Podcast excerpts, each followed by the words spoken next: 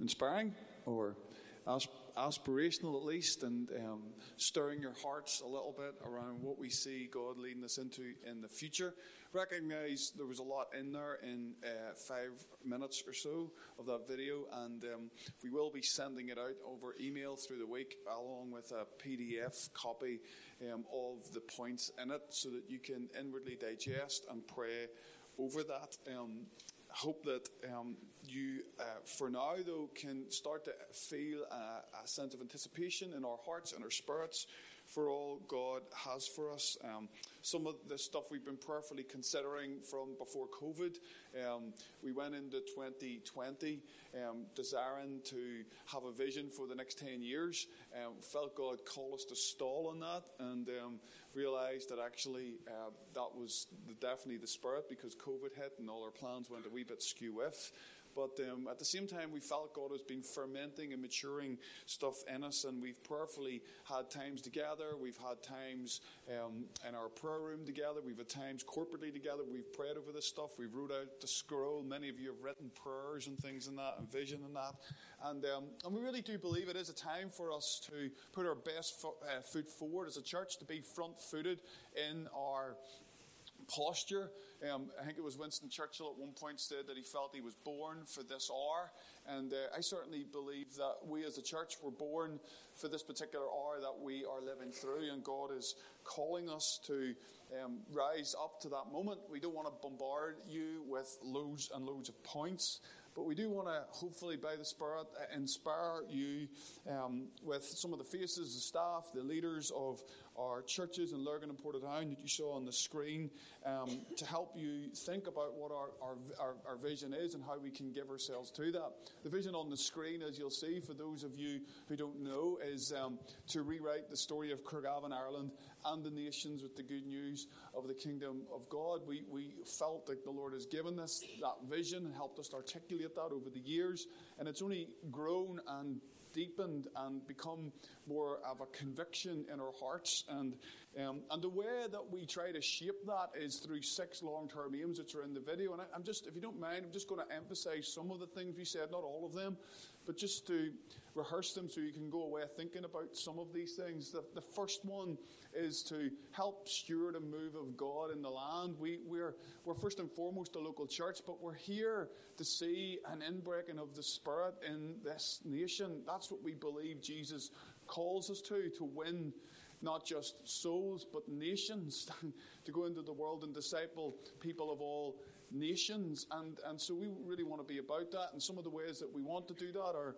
to develop our whole prayer structure more and more. We, you know, we have a 24 7 prayer room in Lurgan. We want to see something similar in Portadown. We, we would love to see night and day prayer happening across our city every single hour of every single day, night and day, covered in the years ahead, and we want to build towards that. We weren't that far away from it, to be honest, before COVID, and we want to get back to that, and through that, the spearhead intercession and prayer throughout the land. Um, we also have, feel very privileged to be part of the festival. It has just had its first year.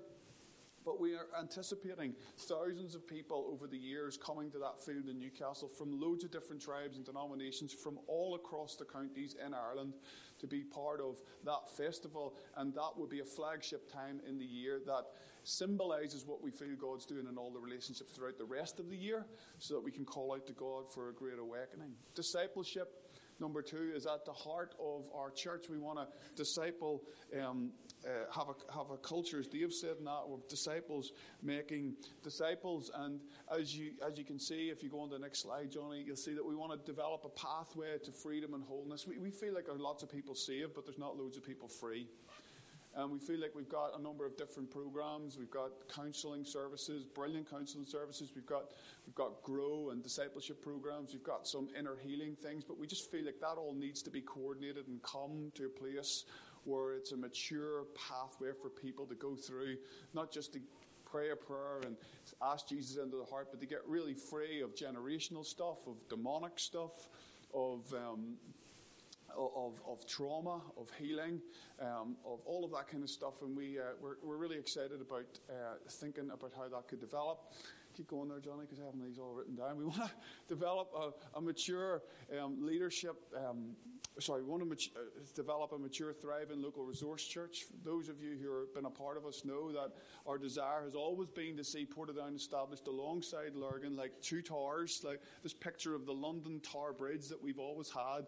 That somehow together we could pool our resources together, our people together, um, our finances um, together in such a way that could really impact the kingdom of God um, in this land. Uh, we really, really want to continue to be committed to investing in our kids and young people and seeing just quality youth work and kids work done that will disciple them in the ways of Jesus. And, um, and we really have a vision to see um, a consistent and clear evangelism track. We, we want to live for the day where we see people saved every single day. Um, maybe you think that's a bit naive, but um, we're naive enough to give it a go. And that's what we want to commit to. And then, and then we, we over the years have felt God wanted us to multiply who we are. We, we, we really do want to see churches planted right through Ireland. What would, what would it be like to see a number of new church plants in the next 10 years? Could we, could we see what God has done here happening in Banbridge and Newry and Athlone and Waterford and Cork. Could, could, could we see that? Could God be seeding some things in your heart even right now as we talk to see churches planted? Not because we're trying to develop the Emmanuel brand or anything like that. We kind of hate that kind of rhetoric. We just want to do and be obedient to how the Spirit leads us. And, um, and, then, and then finally, or sorry, two more, we want to uh, see um, we've, we've always had a heart for the city, but we just feel really well positioned now to um, push on in that.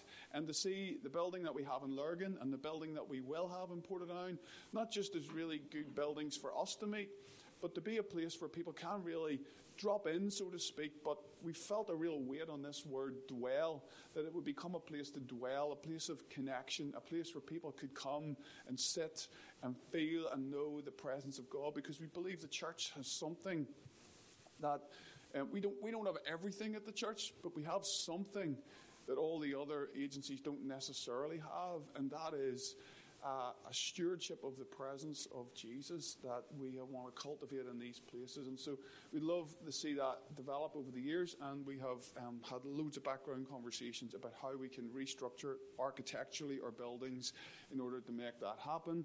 We'd love to see the well-being stuff that we're such a passion about become recognised as a, a centre for excellence in that in terms of mental health, which is such a big thing at the moment, and to see people being given an opportunity vocationally to train and develop who maybe haven't been able to do that in the academic system that we have in order for them to become all that God has called them to be. There's loads of other things going on around the city, loads of other conversations, but these are just some of the headlines that we hope will help you.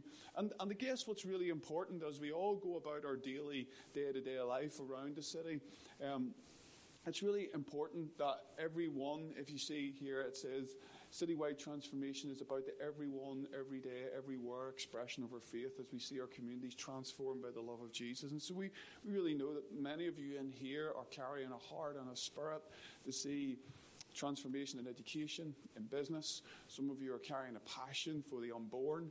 Some of you are uh, carrying a passion. Um, for justice in many different situations and circumstances for the poor. And we, we really want that vision to be our vision because it's all of us together who are outworking the vision. And in order to do all of that, we need to have a track in place that develops leaders, that disciples people to uh, a level where they can not just lead ones, but can lead hundreds, can lead systems, can lead structures in order to bring long term transformation. And we really want to raise up the next generation to have that spirit that was on Joseph and that was on Daniel and that was on Esther, a spirit of excellence to go in before kings and queens, before those in power, and to see structures and systems changed and transformed to bring about the glory of God. And we have a brilliant leadership pathway in place. Some of you know Rick Preston helps lead that uh, in, um, across our churches, and uh, we really want to see that develop, as well as seeing a more relational, intergenerational mothering and fathering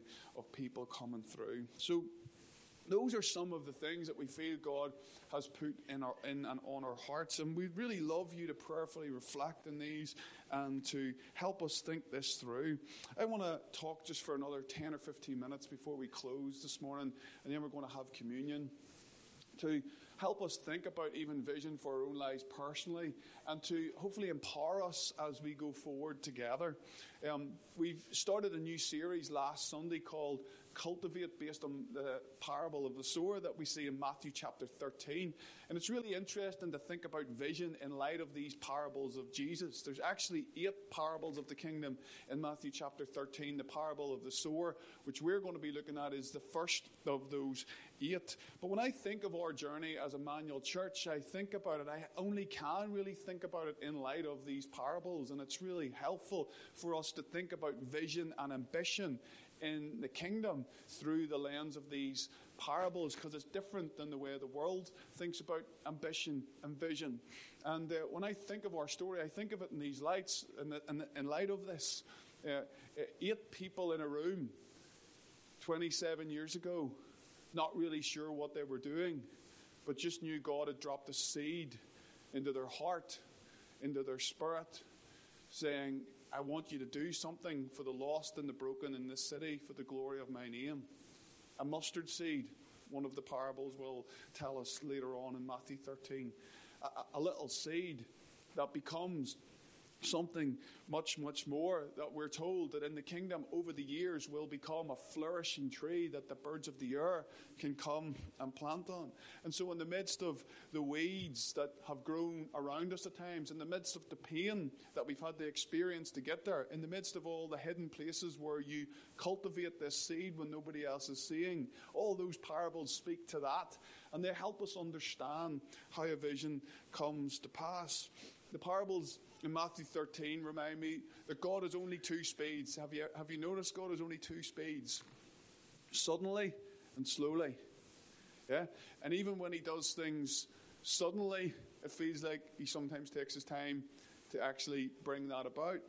And over the last 27 years, we've seen wonderful suddenlies. We've seen moments where God has broken in, in power, bringing healing and deliverance. But what I've come to realize is the suddenlies only really last when they're cultivated in the soil of slowlies, when the patient endurance and when the faithfulness and perseverance over the years creates an environment and soil where these suddenlies can happen. We have had the joy of learning much and reaping much over the years. Eight people has grown, a number of churches have grown from that. Many people have come to the Lord, but it doesn't it didn't come overnight. It's, it's 27 years, some a seed is planted to a flourishing tree that starts to develop. And so we've had the joy of watching that happen, and yet it's time to go again. It's time to sow again. It's time to roll up the sleeves and get your hands dirty in the soil again, to dig and to prepare the ground. Because the thing about it is, and I really feel this is for some of you this morning, we're never done in the kingdom of God. Well, we never should be done in the economy of the kingdom of God. It might feel like we are, but we never are. We're never too old to hang up our boots in the kingdom of God. We've never achieved so much that Jesus isn't worth giving it all over to Him again. We may transition seasons, but we're never finished. We may have to let some things go, but we should never retire when it comes to the things of the kingdom. And why is this the case? Why are we never done? And it's a simple enough answer. And here's what it is because Jesus is worth it.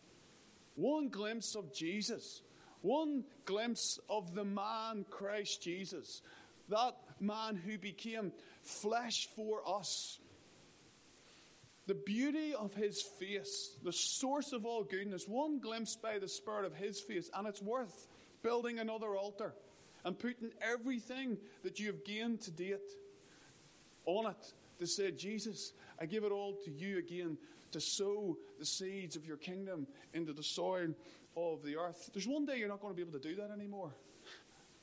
There's one day, you know, the rule will call us up yonder or whatever it is, right? There's one day, you know, we'll get to live and partner with God in a new heaven and new earth and we'll still be working in a sense. But while this world is tough, we've got a chance to do things that we'll never be able to do for all eternity, even as we live for Jesus. This, these are our moments. It's, it's time to sow again. It's time to go again. You've heard us quote this often by John Wimber. I think it's on the screen. Um, let, me, let me read it. It's a bit longer, this quote. Um, this time, the eco- in the economy of the kingdom, God is quite the economy of the kingdom of God is quite simple. Every new step in the kingdom costs us everything we have gained to date. Every time we cross a new threshold, it costs us everything we now have. Every new step may cost us all the reputation and security we have accumulated up to that point. It costs us our life. A disciple is always ready to take the next step. If there's anything that characterizes Christian maturity, is the willingness to become a beginner again for Jesus Christ. It is the willingness to put our hand in His hand and said, "I'm scared to death, but I will go with you, for you are the pearl at great price." It's time to go again. It's time to sow again, because Jesus is worth going and selling everything for, so you can buy that field, so you can get that pearl. If you haven't glimpsed Jesus, it's probably not worth it. I wouldn't do it if it wasn't for Jesus. It costs too much.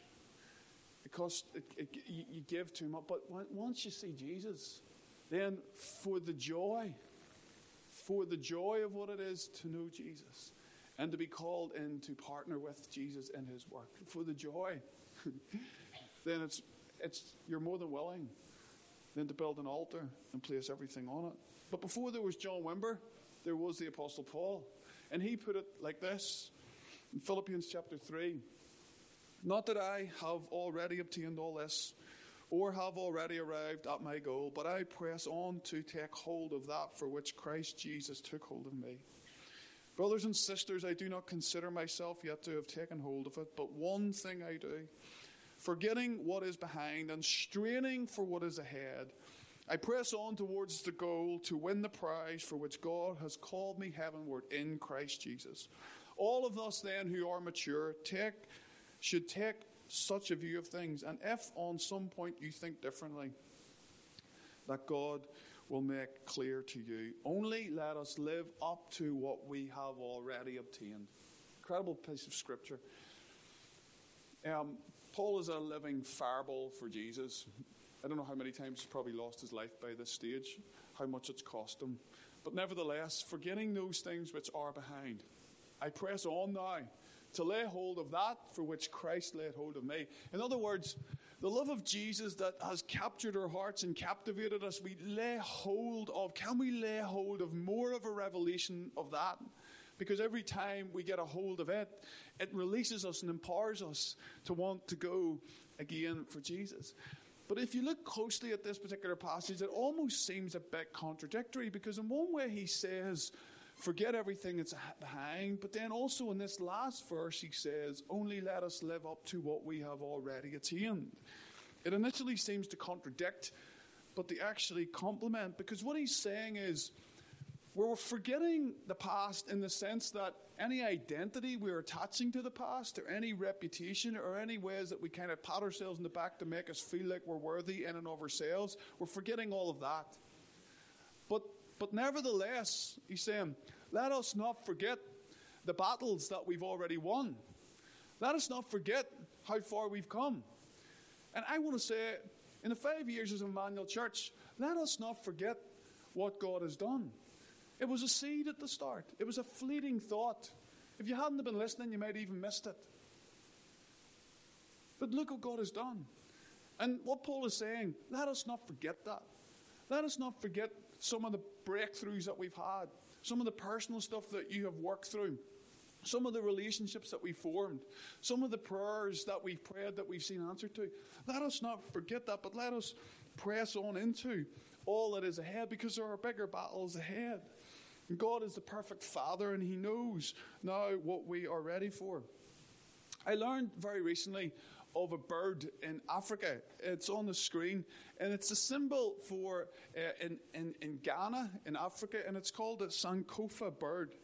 And it's an important symbol in the region of Akan in Ghana. And this particular bird, if you Google it, you'll see loads of different kind of images of it, but essentially it's the same.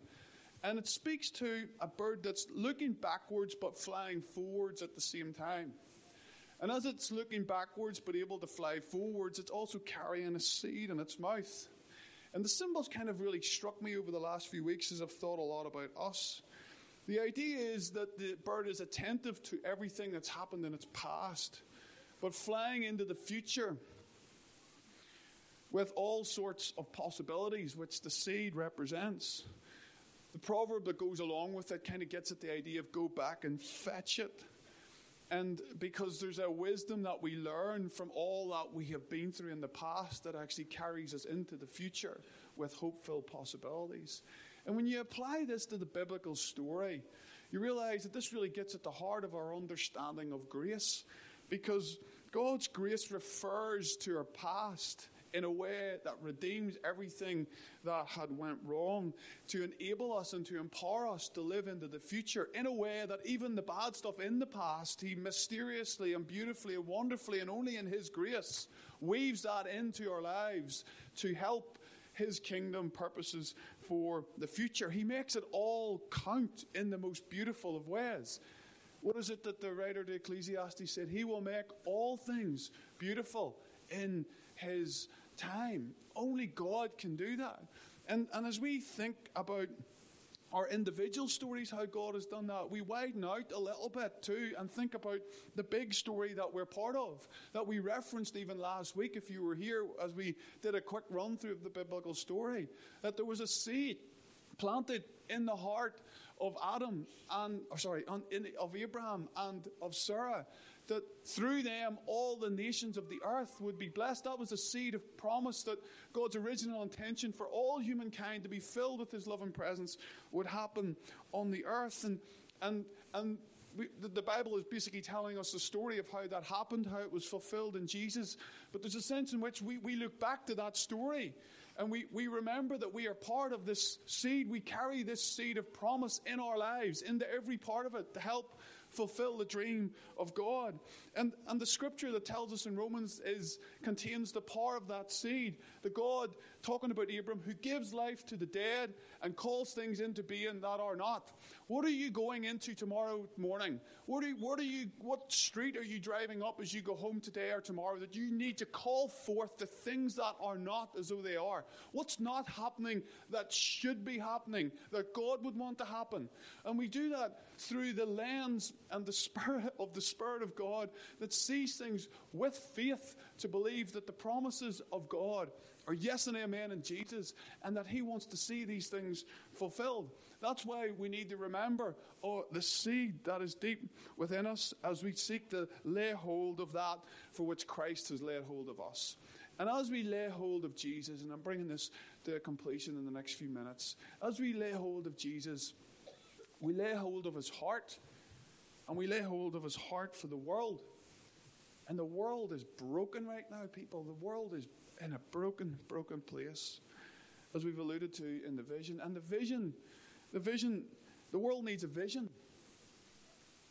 And the vision is Jesus, because Jesus is the hope of the nations. When we get a glimpse of Jesus, we get a glimpse of hope personified the one who has taken into his own body all the pain and brokenness of the world, overcome it, defeated it, and rose above it victoriously. And so when we, in our mornings, that we're about to go into days packed with all sorts of challenges. We get a glimpse of Jesus, when we look into the eyes of Jesus, we're looking into the hope of the nations personified in a person. And, and that hope is to catalyze us and captivate us in ways that we can move beyond what we just see in the day to day. And so uh, we need a vision above what is visible. And so to kind of bring it round to a conclusion with some words from U2, who sung a song a few years ago called Moment of Surrender. And I love this line in it, the lyrics. At the moment of surrender, a vision over visibility. That's what we need. That's what the world needs. The world needs a vision beyond what they can just see. And because what they can see, if you were just to look at it, you would lose all hope. But at the moment of surrender, at the moment when you say, Jesus, it's worth me kneeling down again and building another altar and lifting their eyes to see Jesus, then a vision over and above visibility comes. And the beautiful thing about Jesus is he doesn't, it's not like all lofty, kind of airy furry stuff. This is the God who stepped into our pain, that meets us in the midst of it, that will not invalidate one tear that you ever cry because he's felt it and he's been there and he understands it. But equally, he has overcome it, he has conquered it, and he is here to lift your vision this morning above the visible things that you see. And if you can do it in us and through us, then this community that we live in, this city that we live in, this nation, it's maybe got a chance. Because there are certain people that today are living in abject poverty, that are hopeless, that are considering right now whether to stay alive. They need a vision over visibility. And that comes at the moment of surrender. When all of us once again go, it's time to go again. It's time to sow again. I was thinking today, you know, last couple of days as I was thinking about this, I'm inspired by our leaders. I'm inspired by our my fellow elders in this. I think of Chris and Debbie who packed all their stuff into a car 15 years ago or whenever it was and decided we'll go down to this part of the world because we think God wants us to. That's just a seed. But if you, if you steward the seed right, then look what can happen. And all these years later, now it's time to go again. I think of Keith and Sharon, who have, in the last number of years, changed roles, retired, but not retired, in order to become more flexible and mobile and nimble to go again for the kingdom of God, to sow seeds, to roll up their sleeves, to not put their feet up. I think of Stephen and Brona, who years ago, five years ago, when I said, What do you think about this thing in Portadown? It's a bit of a seed. I said, No, we'll go.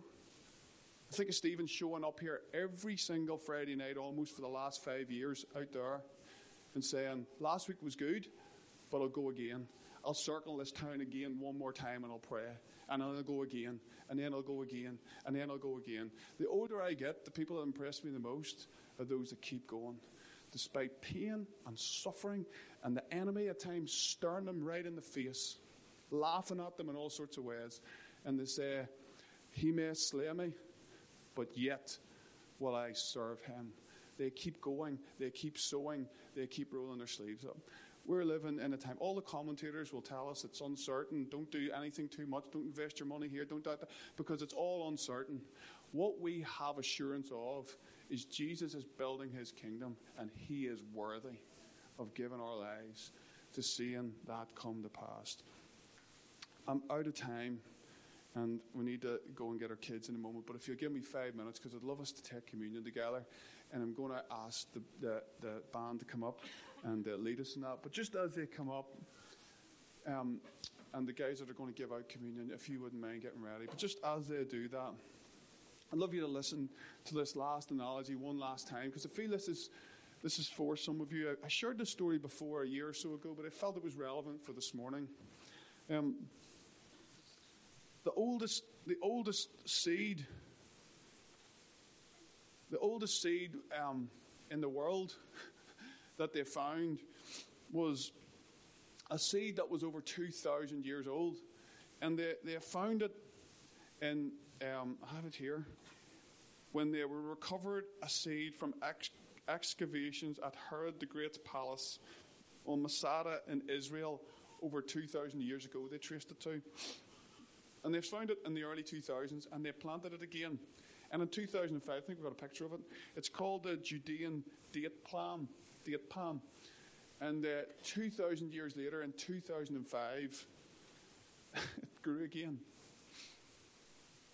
Because it had been held and preserved in a cool and dry place in Herod's palace, 2,000 years. And I love this story because it reminds me seeds in your heart and spirit aren't necessarily dead, they are dormant, but they can come alive again. They just need an activation by the Spirit of God. They just need replanted and transplanted into good soil. And the soil of disappointment, the soil of persecution, the, the soil of sin, just losing our way a bit, can make those seeds feel like they've lacked any potency anymore. But sometimes all they need is a fresh yieldedness to the Spirit of God. And I believe as we take communion this morning that Jesus wants to bring some of those back to life over this next season. And we're about to enter into a week of prayer and fasting. And what a better way to start preparing our hearts to break up any fallow ground in order that the seeds of the kingdom can find good soil again in our hearts and grow. It's time to sow again. It's time to go again.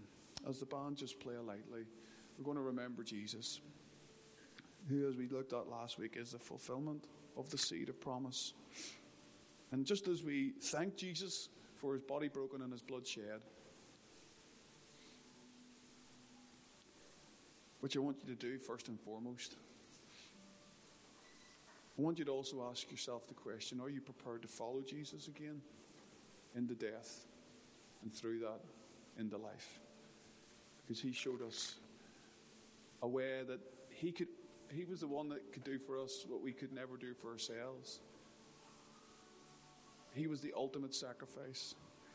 And yet, in all of that, He was providing us a way that He wanted us to follow. So, the bread and the juice are going to pass around now. It's just going to go along the rows. And um, I just love you to take some bread and take some juice and just to reflect on Jesus, what He's done, and your own response to that in 2023.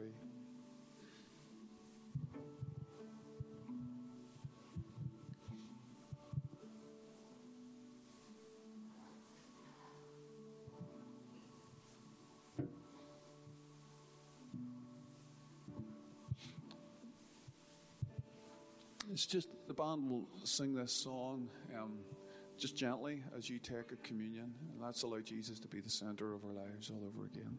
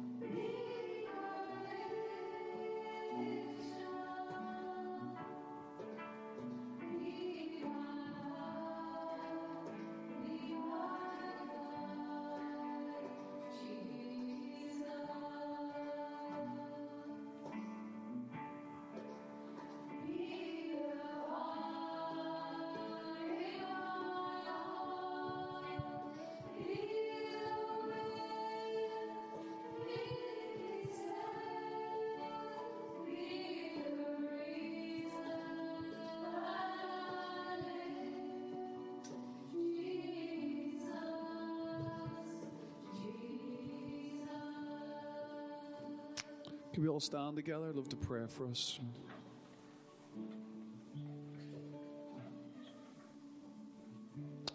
Prayer ministry team are going to come forward. They're going to be here.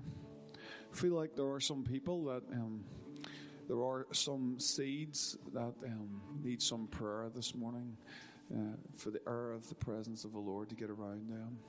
I want to pray that over all of us.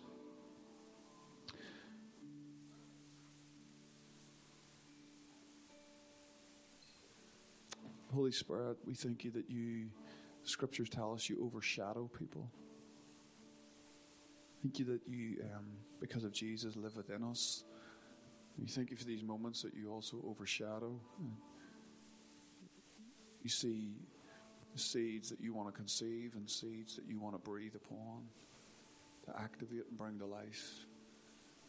And so, God, I pray in these moments that your presence, Jesus, would soften hearts, soften the soil of our hearts, oh God, to allow us to receive afresh, oh God, the fresh word of the Lord, calling us to sow and to dig and to prepare ourselves for the things that you want to bring to life, that you want to grow and plant and cause us to reap in the days ahead. So, Lord, we, we lay down our lives, we lay down our vision at your feet, Jesus. And Lord, over and above all the things that we think that you've told us to do, we say, You are our vision, Jesus. You are the hope of the nations. And Lord, would you lead us on by your grace? In Jesus' name. Amen. Love you to stay around for tea and coffee. Love you to go and get your kids if you wouldn't mind, if you have them. But if you do want prayer, please do come forward. I want to be here at the front, prayer ministry team. I'll be here as well. And if you'd like us to pray for you, we'd love to do that.